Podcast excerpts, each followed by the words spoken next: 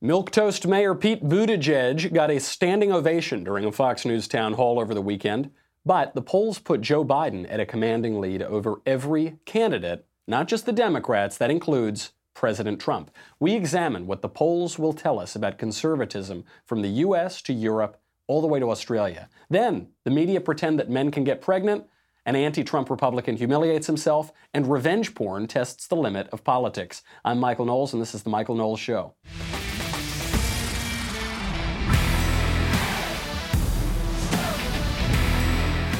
This is the first show, I think, in a week where we're not talking about making babies.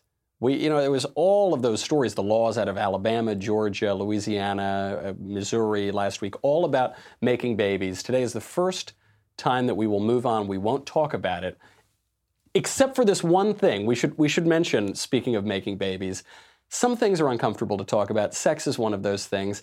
But sex is one of the most important things in life. It is so, so great especially within the context of marriage. Studies show 70% of guys who experience erectile dysfunction don't get treated for it just for that reason, because it's extremely awkward and you don't want to have to go to the pharmacy counter and say, hey, can I get some pills to fix that problem that I don't want to talk about? Listen, it's nothing to be ashamed about. Just like many, many health issues, are not anything to be ashamed about. That's where our friends at Roman come in. Thankfully, Roman created an easy way to get checked out by a doctor and get treated for ED online. With Roman, you can get medical care for ED, if appropriate, from the comfort and privacy of your own home. You don't need to worry about that awkward conversation with the pharmacist at the store. You handle everything online in a convenient, discreet manner. Getting started is simple. Just go to getroman.com slash Knowles, K-N-O-W-L-E-S, and complete an online visit. If your doctor decides that treatment would be appropriate, they can prescribe genuine medication that can be delivered in discreet packaging right to your door. I emphasize discreet packaging. I know you're worried, fellas. Don't worry about it. Free two day shipping. Guys, go to the doctor. Erectile dysfunction can be tough to tackle, but it is really important to get checked out. With Roman, it's easy to connect to a doctor. GetRoman.com slash Knowles, K-N-O-W-L-E-S. Get a free online visit, free two day shipping. GetRoman.com slash Knowles for a free visit to get started. What's that address? You heard it. GetRoman.com slash Knowles. Who says we're not pro life on this show? We're pro life beginning to end. Has Joe Biden already won the 2020 race? I'm not even just talking about the primary, I'm talking about the whole election. Right now, the Real Clear Politics average, so there are all these different polls, Real Clear Politics comes in, creates the average of all the polls, has Joe Biden at 38.3%, Bernie Sanders, uh, who is in second place in the Democrat primary, at 18.8%, Warren at 8.5%, Harris at 7.3%, Buttigieg at 7%, Beto at a pathetic 3.8%, Booker at a still more pathetic 2.5%, Castro down at 1.5%. I kind of forgot that guy was even running. Not Fidel, not Raul, Julian Castro. Klobuchar at 1.3%, Tulsi Gabbard at 1%, Andrew Yang at 1%, Kirsten Gillibrand at 1%, and I think like 20 other people who aren't even registering. Interesting to, to note here, all of these people in, in this polling were national figures before they ran for president, except for Pete Buttigieg and Andrew Yang. But right now, Pete Buttigieg is polling at seven times the rate of Andrew Yang. So Buttigieg actually putting up some pretty decent numbers for a small town mayor from the Midwest. Everyone else was a national figure. They are all getting trounced by Joe Biden. And uh, President Trump has already declared this uh, primary over. One of my favorite things that President Trump does is when he acts as a political pundit for the other side. so he tweeted this out. He said, quote, looks like Bernie Sanders is history. Sleepy Joe Biden is pulling ahead. And think about it. I'm only here because of Sleepy Joe and the man who took him off the 1% trash heap. That's President Obama. President O, China wants Sleepy Joe badly. I, lo- I just love this idea. It gives me something to look forward to that eventually, in six years, when, or uh, I guess, no, um, not six years, five years, when President Trump is out of office, that uh, we can look forward to him being on cable news. Listen, these crazy Democrats, oh my goodness. So he d- he's already done this before. He did it with Elizabeth Warren. He said, I think Elizabeth Warren is finished in the race because it turns out that I'm more Indian than she is, and I'm 0% Indian, but she's done. So even even President Trump right now is saying Joe Biden is doing very well. He's already kind of talking about Joe Biden as if he is the general election candidate. The problem with this is that Joe Biden isn't only beating all the other Democrats, he's also beating President Trump in the polls, and, and by a lot. Now, you might say, well, who cares if Joe Biden is beating Trump in the national polls? We don't hold a national election. We hold presidential elections by state. So all that matters is whether Joe Biden is beating Donald Trump in the states that matter Pennsylvania, Wisconsin, Michigan, those swing states. Again, here, the trouble is that Joe Biden is not just leading President Trump in the polls in those states, he's trouncing him. He, he's up by almost 10 points in all those states. In Pennsylvania, he's up by over 10 points. Biden is beating Trump 54 to 43.5. In Michigan, Biden is beating Trump 53.5 to 43. And in Wisconsin, uh, he's beating Trump 54 to 46. So an eight point lead even in Wisconsin. That is not good news for Donald Trump. And uh, it, so I see why Donald Trump wants to fight back already in the general. That's a bad idea. Let the Democrats all start to kill each other. This is not even begun yet. You, I mean, right now we're looking at a lot of name recognition. Joe Biden has a lot of name ID, so naturally he's doing quite well in the polls. But we haven't even had the first debate yet. This hasn't really gotten started. Better to let the Democrats all duke it out themselves. So is the 2020 Democrat race over? I mean, is or is the even 2020 election over? They'll, the, the debates will play out. You'll have multiple debates. Then you'll get the nominating contest. Then eventually you'll get the general election. Looking at these poll numbers, Trump's down by 10 in the swing states. Is the election over? I think Biden has three big weaknesses. Now, the weaknesses pose a problem when you're running against President Trump, but they are weaknesses nonetheless. Number one, he's corrupt. People aren't really talking about this story, but he's corrupt. Number two, he's a liar and a bloviator. He lies a lot and he always exaggerates. Number three, He's been in government forever and he hasn't done very much. Those are the three weaknesses corruption, lies, ineffectiveness. Now, what's the trouble? The trouble is if you say he's corrupt, then what are you going to point to? You point to the business deals, the shady, sketchy, unfair business deals that his son got in China and the Ukraine. In China, uh, Joe Biden's son, Hunter Biden, got his, his private equity firm got a $1 billion deal with the Chinese government. This is according to investigative journalist Peter Schweizer. Who is Hunter Biden? It's not Beau Biden. Beau Biden is Joe Biden's son who died tragically of brain cancer a few years ago. Hunter Biden is the other son, and Hunter is basically an influence peddler. He's counselor, counsel at Boies Schiller, which is a Democrat law firm. He set up a few front companies uh, one called Rosemont, and he's just peddles influence. And he's not peddling his own influence because he's never held public office. So he's peddling his father's influence. And so while Joe Biden, as vice president of the United States, was negotiating with the Chinese, Hunter Biden's firm received a $1 billion private equity deal with the government. This later increased to $1.5 billion, according to Peter Schweizer. When did that deal happen? That deal came through hours before Vice President Biden met with the Chinese President Hu Jintao in D.C. for a nuclear security summit.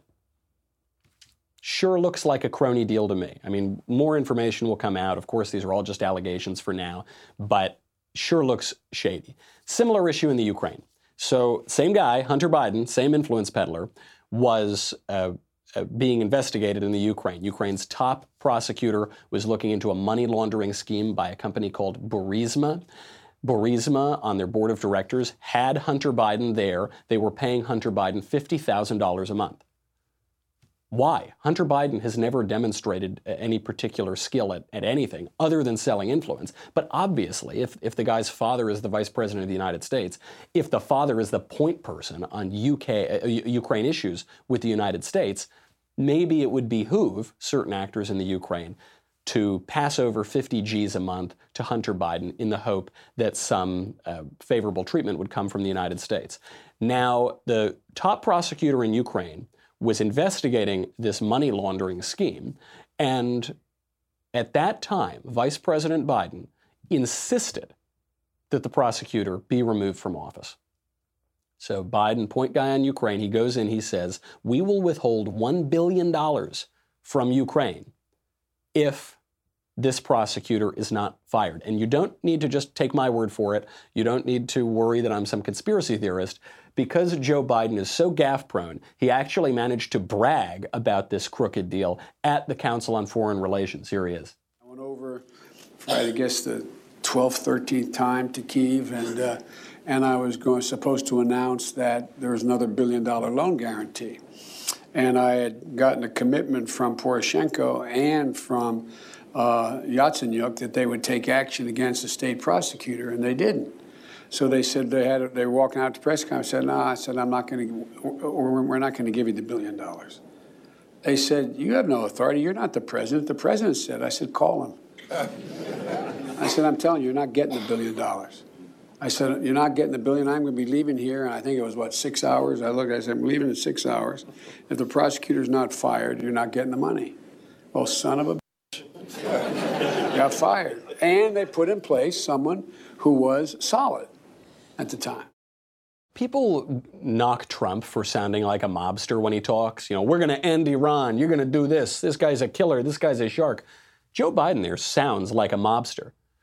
Said, Yeah, I went over to Ukraine. I had all my influence. I had a billion dollars of taxpayer money on the table. I said, You're not getting the billion unless you fire that guy that I don't like who's looking into my son's company and they say to me, "You can't make that decision." I says to him, "I says, listen to what I says to him. I says, call up the president.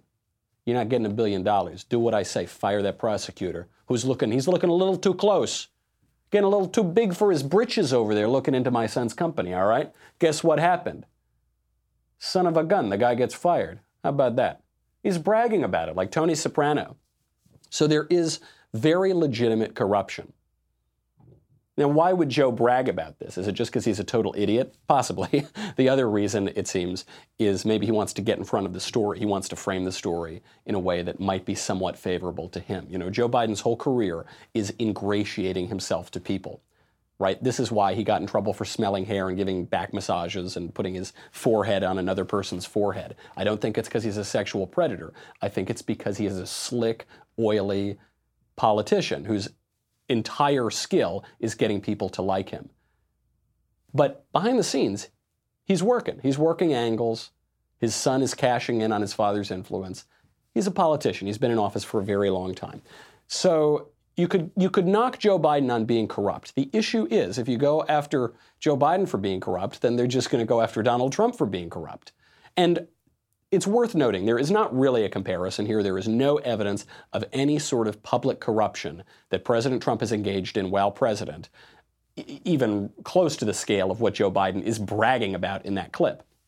However, Donald Trump has bragged about his corruption of the political process. Before he was president, while he was running for president, he said, For so many years, I bought off politicians. He joked about it when Rand Paul was going after him during the 2016 primary. He said, You know, it's funny, Rand. I remember you coming to me and asking for money, and I wrote you that check, huh? I'm the puppet master, right? I'm the guy who's running things. He said, uh, the way he excused donating to Democrats is he said, I was a real estate developer in New York. I had to buy off politicians of both parties. That's just how politics politics works. So if you go after Biden for corruption, they're going to go after him. Speaking of real estate in New York, if you're developing real estate in New York, you are almost by definition in some way working with the mob. So they'll go after him. They'll say he's literally working with the mobsters. So I just think that angle is going to end up uh, becoming impotent. It's not going to really go anywhere. So, okay, you can't go after him for being corrupt. You can go after him for being a liar, which we'll get to in a second. But don't forget, hiring used to be hard. You remember how hard it was? You'd have all these multiple job sites, stacks of resumes coming in, uh, especially when you're hiring people in Hollywood. You get stacks of resumes, you just throw them in the trash. It's a very confusing review process. Today, hiring can be easy, and you only have to go to one place to get it done. ZipRecruiter.com slash Knowles, K-N-O-W-L-E-S. You know, half of the country right now is trying to hire a new president. Imagine how much simpler it would be if we just had ZipRecruiter. Sends your job to over 100 of the web's leading job boards. Doesn't just stop there with their powerful matching technology. ZipRecruiter scans thousands of resumes to find people with the right experience and invites them to apply to your job. Then you've got the applications coming in. ZipRecruiter is already doing all the work of inviting people over Uh, ZipRecruiter then analyzes each one, spotlights the top candidates, so you never miss a great match. It just takes so much of the work that you or your HR manager or somebody would have to do. It takes so much of that work, so much of the money that that work would cost. It just does it for you. It's so effective that four out of five employers who post on ZipRecruiter get a quality candidate through the site within the first day. Right now, my listeners can try ZipRecruiter for free at this exclusive web address, ziprecruiter.com slash Knowles, K-N-W-L-E-S. ZipRecruiter ziprecruiter.com slash Knowles, ziprecruiter.com slash Knowles, K-N-O-W-L-E-S. ZipRecruiter is the smartest way to hire. So you can't go after, and, and don't hire Joe Biden, by the way. Please don't hire. That's just, that's my personal editorial. You can go after Joe Biden on his corruption, but they're going to go after Trump on corruption. So the next one is you can go after Joe Biden on his lies. And Joe Biden tells some pretty horrifying lies. Again, this has not been covered by the mainstream media. I bet very few people would be able to recall this if you ask them on the street. We know some of Joe Biden's basic lies. We know that when he ran in 1988 for president, he was chased out of the race for plagiarism and for lying about his academic record. We know in 2012, when he was vice president, that he lied about Mitt Romney. He was before an entire uh, auditorium full of black voters, and he said, Mitt Romney wants to put you all back in chains. Pretty shameless lie, pretty shameless race baiting. The lie that is really bizarre and, and really pretty scary is that Joe Biden has actually lied about the tragic death of his wife and daughter. And he's demonstrably lied about it, and it's been sporadically called out by the mainstream media, but people let him get away with this really weird. So, uh, decades ago, Joe Biden's wife and daughter were tragically killed in a car accident. His wife, Neilia, and his daughter, Naomi. His sons, Beau and Hunter, were both in the car as well. They were injured, but they luckily survived. How did the car accident happen? It's because Mrs. Biden was driving. She drove into a busy intersection, and unfortunately, she was in the path of an oncoming truck, and the truck hit the car. So, what happened here? There was an investigation at the time. The investigators found that the driver of that truck, Curtis Dunn, was blameless. It was just a horrible accident, but he didn't cause it. It wasn't, it wasn't through his negligence or some criminal wrongdoing that this accident happened. It was just an awful accident. Awful car accidents happen all the time. Doesn't make it any less sad or tragic, but he didn't do anything wrong, the driver. Okay. Apparently, this guy, by the way, Curtis Dunn, carried this weight with him until 1999. He talked about it all the time, this awful guilt that he carried. Over the course of the decades, Joe Biden started to embellish the story of the death of his wife and daughter, so much so that he just came to lie about it. So, over the years, what Joe Biden would start to do is portray the driver as a drunk driver. He said about this poor guy, Curtis Dunn, quote, he allegedly drank his lunch instead of eating his lunch. Then he said he was an errant driver who stopped to drink. Where did this story come from? Even The Atlantic, a left wing outlet, has admitted that this was just a total lie. This is what The Atlantic wrote. Quote, the family of the truck driver has labored to correct the record, but Biden made the reference to drunkenness as recently as 2007, needlessly resurrecting a false and painful accusation. Now, you'll notice something else there when you mention 2007. Uh, one explanation for this is that Joe Biden is just so full of anger over the death of his wife and daughter. Uh, he hasn't been able to forgive the driver. He's so full of some denial about the accidental nature of it that he's just convinced himself of this and it's a coping mechanism. And that would be understandable. Not, I mean, it would raise a lot of questions about his judgment and his fitness for office, but it, it would at least be understandable accept this lie about his wife and daughter's death tends to just come up around election time. So he's bringing this up, apparently, to gain political advantage. That's pretty disgusting. That's pretty awful. One, because of the memory of what happened, and two, because you're you, as a major public figure in the United States, a very important person, given the public trust, are baselessly defaming a guy who was involved in an accident that he's carried guilt around for for decades. That's pretty bad stuff. And uh, of course, the family wants to correct the record. If you've got a guy who would be the president of the United States smearing your family member as a drunk driver who, through negligence, killed his wife and daughter, when you know that didn't happen, when there was a, a, full investigation and you know for a fact it didn't happen, that's pretty awful. That's that's that's pretty low stuff. A, a bizarre and a shameless lie. Okay, so you could go after Joe Biden on that front. Could call him Lion Joe instead of Sleepy Joe or something like that. However, if you go after Joe Biden as a liar, what are they going to do? They're going to go after Donald Trump as a liar, Donald Trump for playing fast and loose with the facts. Again, as far as I can tell, Donald Trump has told a lot of lies. Donald Trump has made a lot of false statements. He has never made a false statement so pathological, so bizarre, so low and shameless as that one, as far as I can tell.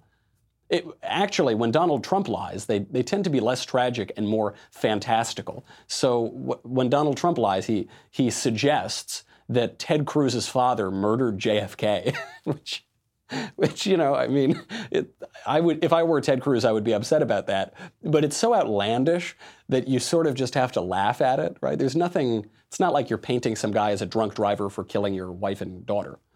Right? How about uh, when he said that uh, he spent years talking about the Obama birth certificate thing?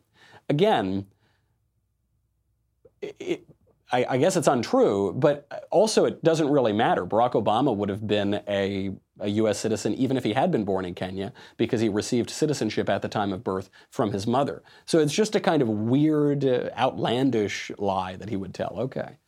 Now, again, it, if you hit Joe Biden for the lies, they're going to go after Donald Trump. You can try to explain the difference between the lies. It's probably not going to land. It's probably too subtle for a general election. So then you just get to the third weakness that Joe Biden has, which is that he's been in government forever and he hasn't accomplished anything.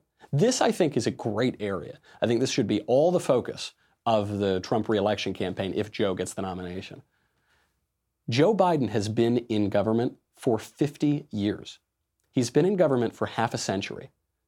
He's been in politics since he was 26 years old and now I think he's 175 years old. Maybe I didn't do that math right.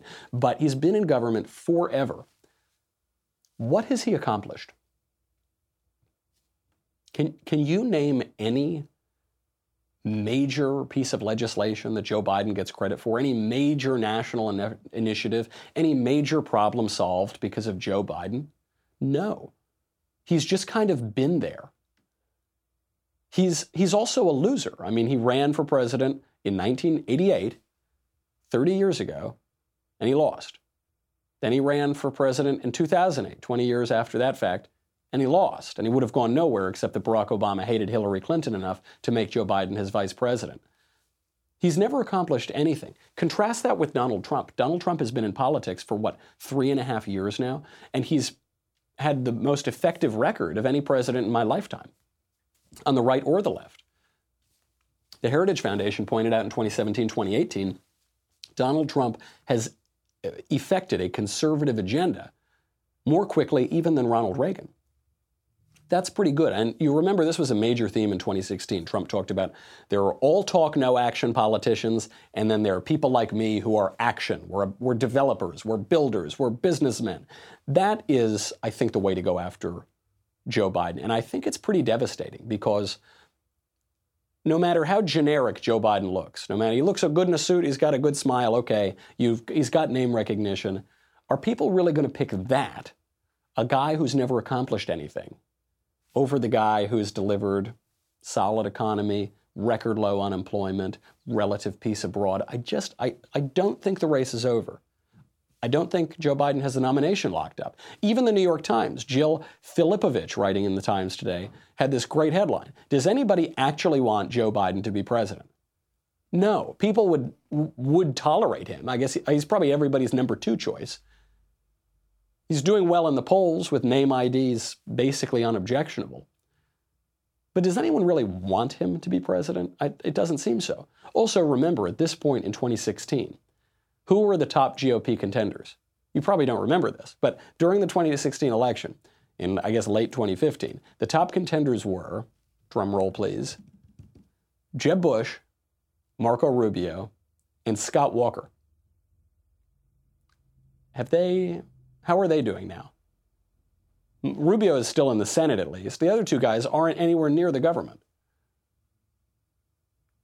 Anything could happen. I mean, these polls don't tell us a whole lot.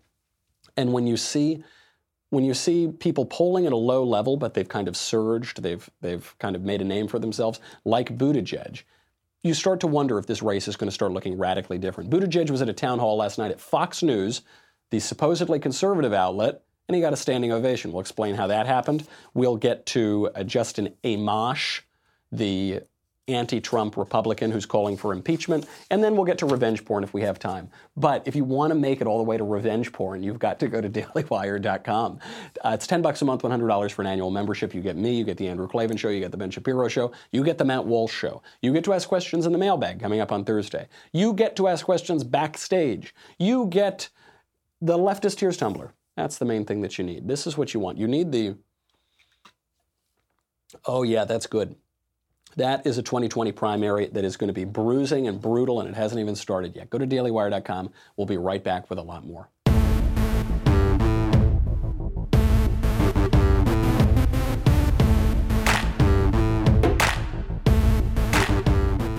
You know, it just occurs to me, I think maybe the Trump campaign has a sense that the only way they can really go after Biden is on his effectiveness.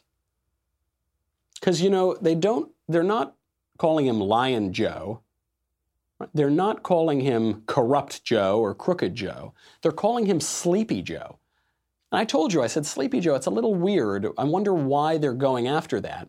In part, it's to contrast Don, uh, Donald Trump is, has much more energy than Joe Biden, and that'll be clear on a debate stage. In part, it's because it rhymes with Creepy Joe, which is another one of his nicknames, so you can get that evoking the creepy sense. But I think a lot of it is he's been in politics for 50 years.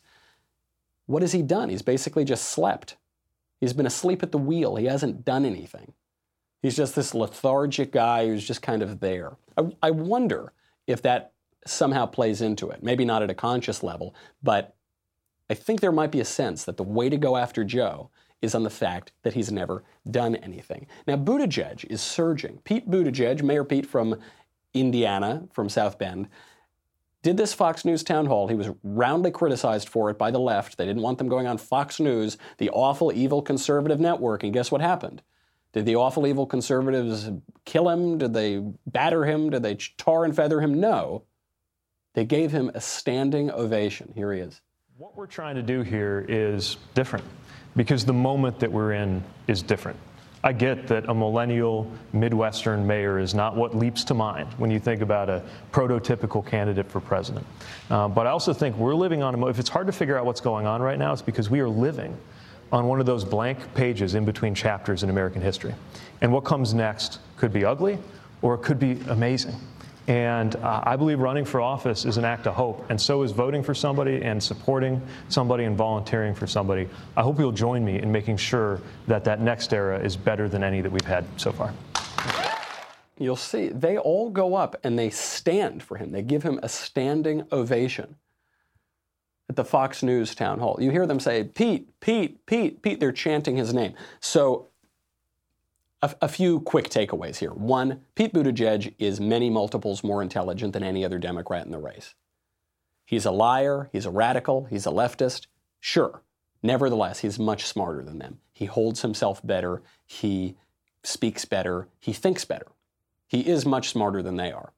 The other takeaway is Fox News is not just the conservative network. I know that there's this idea in the public sphere that Fox is just the right wing, hardcore conservative network. I go on Fox News frequently. I go on once or twice a week at least. And I'm a conservative, that's true. They also have a lot of left wingers on. They, it's true, they have some opinion people like Laura Ingraham or Sean Hannity who are hardcore right wingers, but they have a ton of journalists who are central, centrist, or even lean to the left. And they're a news organization. They're not just preaching to a conservative choir. They want the Democrats to come on. And so I think this helps to explain why why did Bernie Sanders get such a great round of applause when he was at the Fox News town hall? It's because they stacked the audience with Bernie supporters. Why did Pete Buttigieg get such a great round of applause and a standing ovation at his town hall? It's because they stacked the audience with Pete supporters. And why are they doing that? They're doing that to encourage the Democrats to come on the network. That's the only way they can get the Democrats to come on is say, listen, we'll give you really favorable coverage. Because, and, and in Fox's defense, they're a news organization. They don't want to be shut out of the 2020 race for all of the various candidates. The GOP already has its candidate, Donald Trump. There are 23 candidates, and a news organization wants to get them on to talk about it. So that's what they're doing. I don't think this, is, this standing ovation is evidence that all of a sudden middle America and conservatives uh, are supporting this far left wing mayor of South Bend, Indiana. But it does show you that Fox wants to be a player in the 2020 uh, Democrat primaries. Joe Scarborough was so enthusiastic about this Buttigieg town hall that over at MSNBC, he actually said that Pete Buttigieg, single handedly, is mainstreaming the Democrat Party. Here's why. I've seen the future of the Democratic Party, and it's Mayor Pete. It may not be in 2020. Right. Perhaps it's in 2024 or beyond, but this guy is going to play an important role in the mainstreaming, the mainstreaming of the Democratic Party for many years to come. And and believe you me, that is mm-hmm. exactly what he does. Regardless of ideology, Mayor Pete mainstreams a Democratic Party. I wonder whether we're, Mika and I, are being a bit excessive in our, our praise of Mayor Pete, but I've seen a lot of candidates. I think this guy, I almost called him kid. yeah. because he's like 20, 20 years younger than me. I think this, this, I think this kid is special. So just listen to that statement. The mainstreaming of the Democrat Party. The Democrat Party is the con- oldest continuously operating political party in the world. And yet they have radicalized themselves so much that they now need to be mainstreamed. Think about how crazy that is. You've got a party that's been around for centuries. They need to be mainstreamed because they've driven themselves so far to the left. Joe Biden thinks Pete's going to do it. So let's look at Pete's record. Is he going to do it? No, I don't think so. I mean, yeah, he talks good and he's got a nice little Midwest smile on his face and he wears a tie with his rolled up shirt sleeves, but he is just as radical as all of the other candidates. He supports abortion until birth. He was asked if he supports limits on abortion. He said no. He supports reparations for the great, great, great, great grandchildren of black slaves in America. He, he supports wild conspiracy theories, even about this current administration. He talked about them last night on Fox. Now you see the same thing or something different, but uh, that same kind of saber rattling with Iran. Uh, by the way, reportedly engineered by John Bolton, who was one of the people who built the war in Iraq. How somebody who is behind that, one of the worst foreign policy mistakes in American history, is allowed anywhere near the situation room of a president who claims, probably falsely, but claims that he was against the Iraq war all along is unbelievable to me. Iranian threats against the United States are just being conjured up by John Bolton.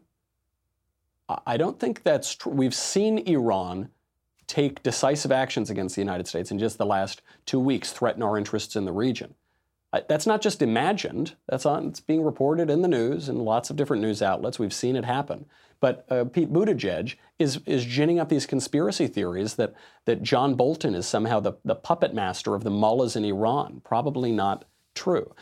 Even worse than that, if you want to talk about radicalism, Pete Buttigieg, in an interview with Hugh Hewitt the other day on the radio, called for the renaming of memorials to Thomas Jefferson.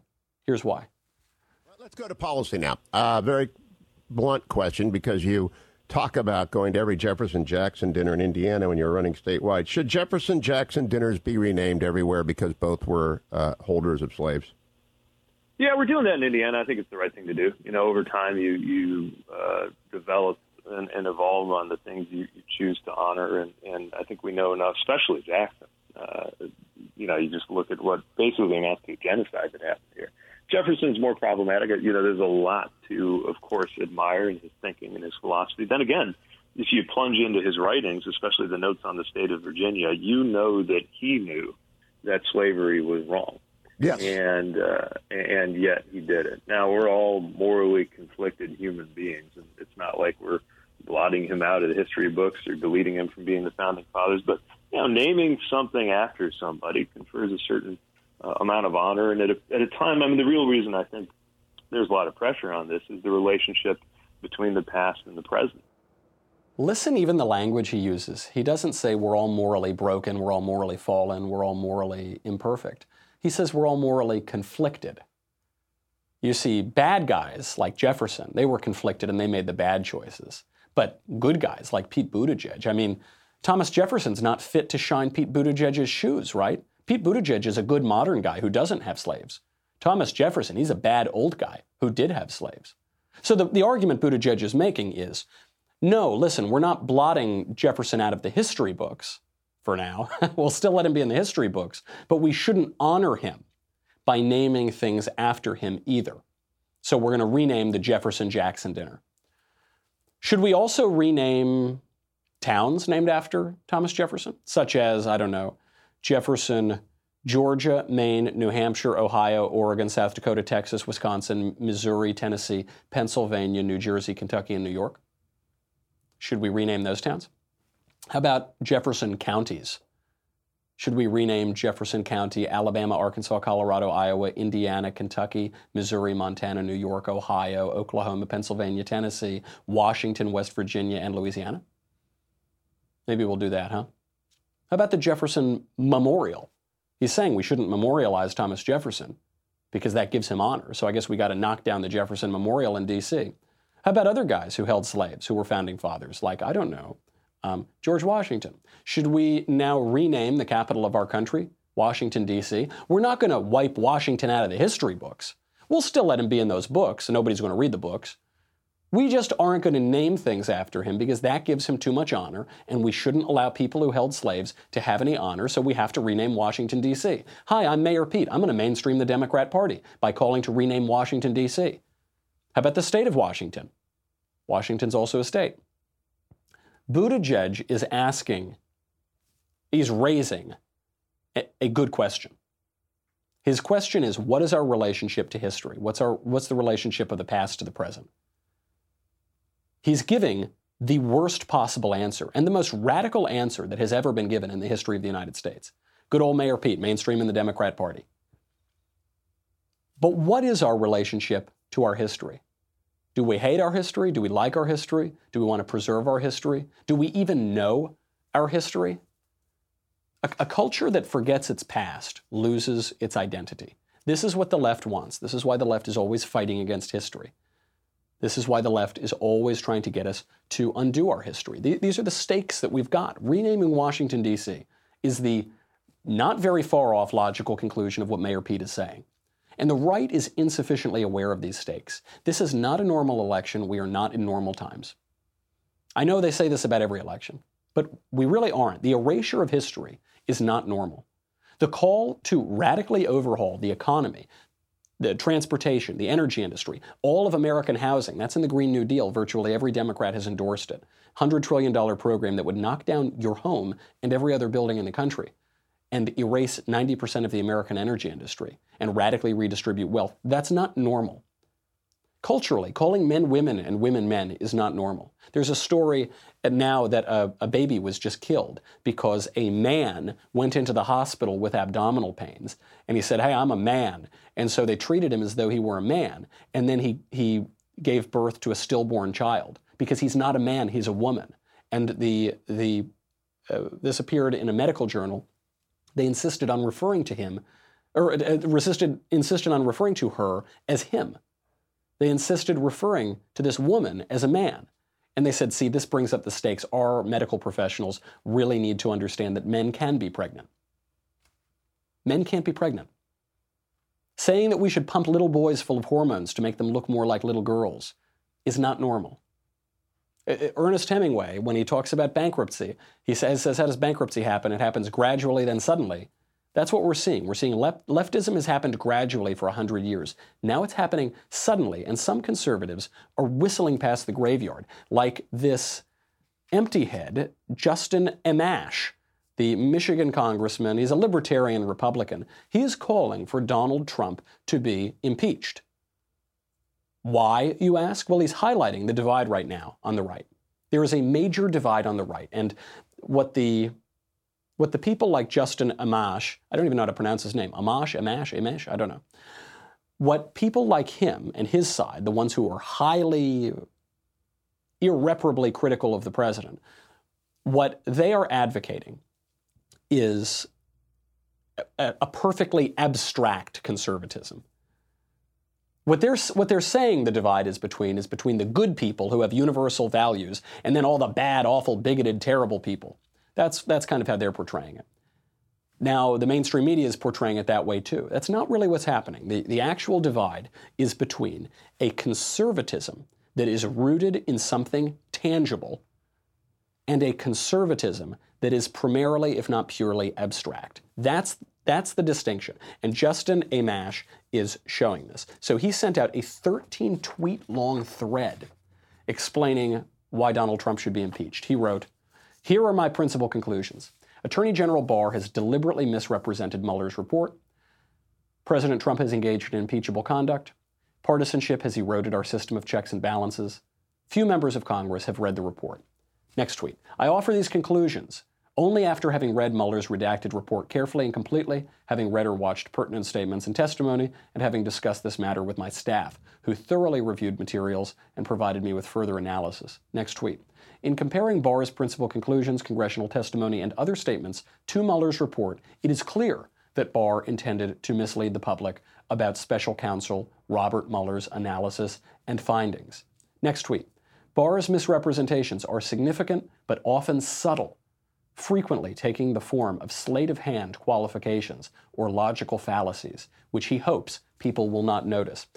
There are many, many more tweets. If you're still awake, I'll, I'll point something out to you.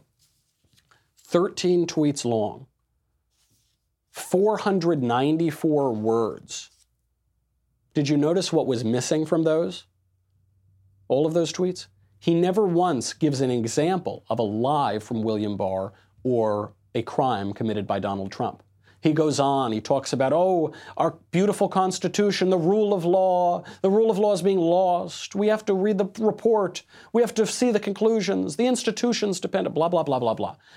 If you're making an allegation, which is that A.G. Barr lied and Donald Trump committed a crime worthy of impeachment, cite the crime. Put up or shut up. But he doesn't. He blathers on and on and on for almost 500 words. It's the length of an op ed in, in a lot of outlets and yet he never actually points it out because it doesn't matter. This is the purely abstract conservatism. It's no coincidence that Justin Amash would consider himself really a libertarian. Here are the aspects of this purely abstract conservatism it's always sanctimonious and it's always holier than thou.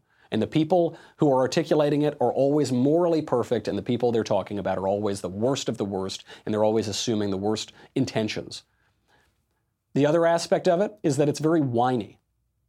It, because it never jibes with reality. So it's wow, wow, wow. We've got to uh, uh, uh, impeach Trump. Oh, it's so bad. Our institutions, wow, wow, wow, wow, wow. It's really, really whiny. It doesn't offer any practical solutions. We all want to change aspects of our culture and our politics. It doesn't offer really tangible things you can hold on to. It's just wow, wow, wow, everything's so bad. And then finally, the key aspect is it's vague. He never cites any concrete example. Roger Kimball had a tremendous column at American Greatness over the weekend where he explained this divide on the right as the Great Realignment. And he says it basically comes down to two views of liberty. On the one hand, you've got conservatives who want to conserve something. On the other hand, you, want, you have conservatives who want to affect this universal utopian vision. Roger writes, quote, The real battle that has been joined, and it is a battle that is forging a great political realignment, is not between virtuous progressive knights riding the steeds of liberalism on the one hand, and the atavistic forces of untutored darkness represented by populism on the other. The real battle is between two views of liberty. One is a parochial view that affirms tradition, local affection, and the subordination of politics to the ordinary business of life. The other is more ambitious but more abstract. It seeks nothing less than to boost us all up to that plane of enlightenment from which all self interested actions look petty, if not criminal, and through which mankind as a whole, but not, alas, individual men, may hope for whatever salvation secularism leavened by utilitarianism may provide. That's the distinction. A conservatism that seeks to conserve something and that seeks to conserve ideas as they have been embodied, to conserve liberty as has as our traditional uh, our political tradition has embodied liberty to preserve our bonds of love and kinship between our neighbors and each other and our countrymen and our loyalty to the country. That's one version. The other version is just this totally abstract, sanctimonious, holier than thou conservatism, which isn't really conserving anything at all. It's just bringing about a utopian vision of what the perfect political order would look like. In, in that, in those terms, that kind of conservatism, quote unquote, sounds a lot like leftism. It sounds just as utopian. I think that's the big difference. And you're seeing this play out in Australia, in the United Kingdom, even in the US. In Australia, the, the mainstream media and the experts were shocked because the conservative prime minister, Scott Morrison, won in his election. Why did he win? Everyone thought the left winger was going to win. It's because the left was running on the Green New Deal and the whole world and this perfect order. And the conservative guy was running on our economy and keeping our affairs as we like them and, and, and keeping things roughly as they are, getting better over time, but, but maintaining our identity as Australia. In the United Kingdom, Right now, it looks like Theresa May, the conservative prime minister, is going to get thrown out because the conservatives and Labour both are not supporting Brexit. And you've got Nigel Farage, who has the Brexit Party. The Brexit Party is surging in the elections. Is it conservative? Is it liberal? Is it no? It's, it is literally conservative. It's trying to conserve Britain and Britain's political independence and Britain's political traditions and what makes Britain Britain. Same thing is happening in the United States. Donald Trump won in 2016. Why? How did that happen?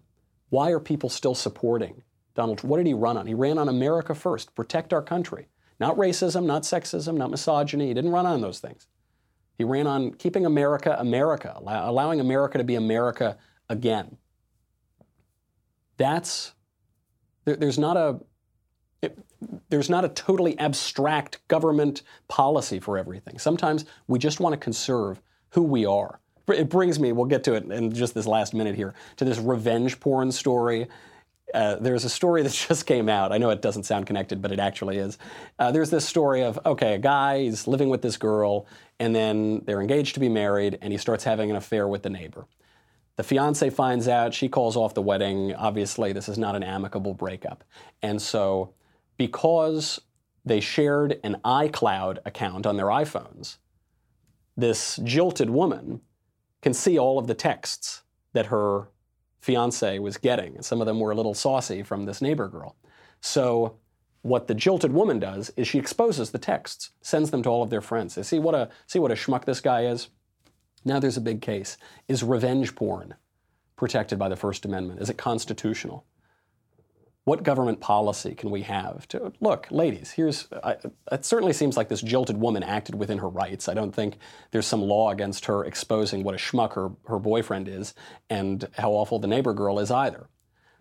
Now, revenge porn is is pretty bad. You know, you take naked photos and then they get exposed to everybody when the relationship breaks down. There doesn't necessarily need to be a government policy to stop that. You just need to stop sending naked photos to each other. How stupid do you have to be? Don't send naked photos. Everything you send over the internet is going to be published on the cover of the New York Times. Think of it that way. There's not a government policy for everything. There's not a utopian political solution. There's not an abstract right where you can discern, ah, yes, this is the perfect government policy for revenge porn in 2019 that I have deduced from my universal set of rights. No, don't be stupid. Don't don't cheat on your wife or your fiance, and don't send naked photos to and from your mistress.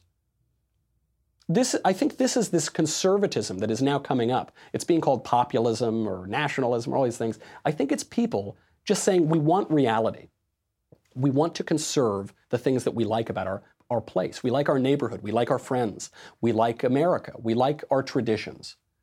We don't want to give all of that up for the Green New Deal. We don't want to give up our homes and our cars and the American energy industry and our jobs. We don't want to knock it all down for pure universal abstraction.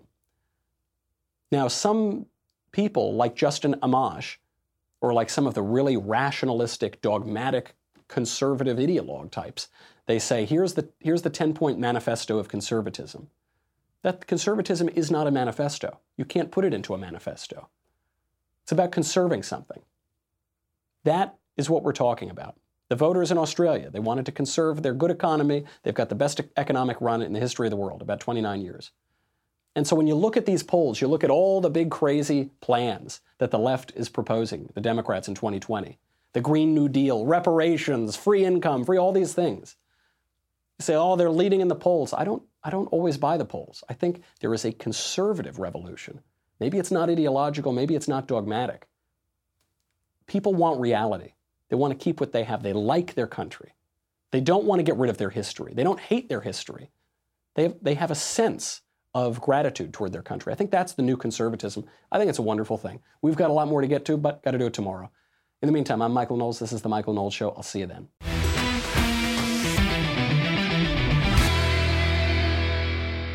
The Michael Knowles Show is produced by Rebecca Dobkowitz and directed by Mike Joyner. Executive producer Jeremy Boring. Senior producer Jonathan Hay. Our supervising producer is Mathis Glover, and our technical producer is Austin Stevens. Edited by Danny D'Amico. Audio is mixed by Dylan Case. Hair and makeup is by Jesua Olvera, and our production assistant is Nick Sheehan. The Michael Knowles Show is a Daily Wire production. Copyright Daily Wire 2019.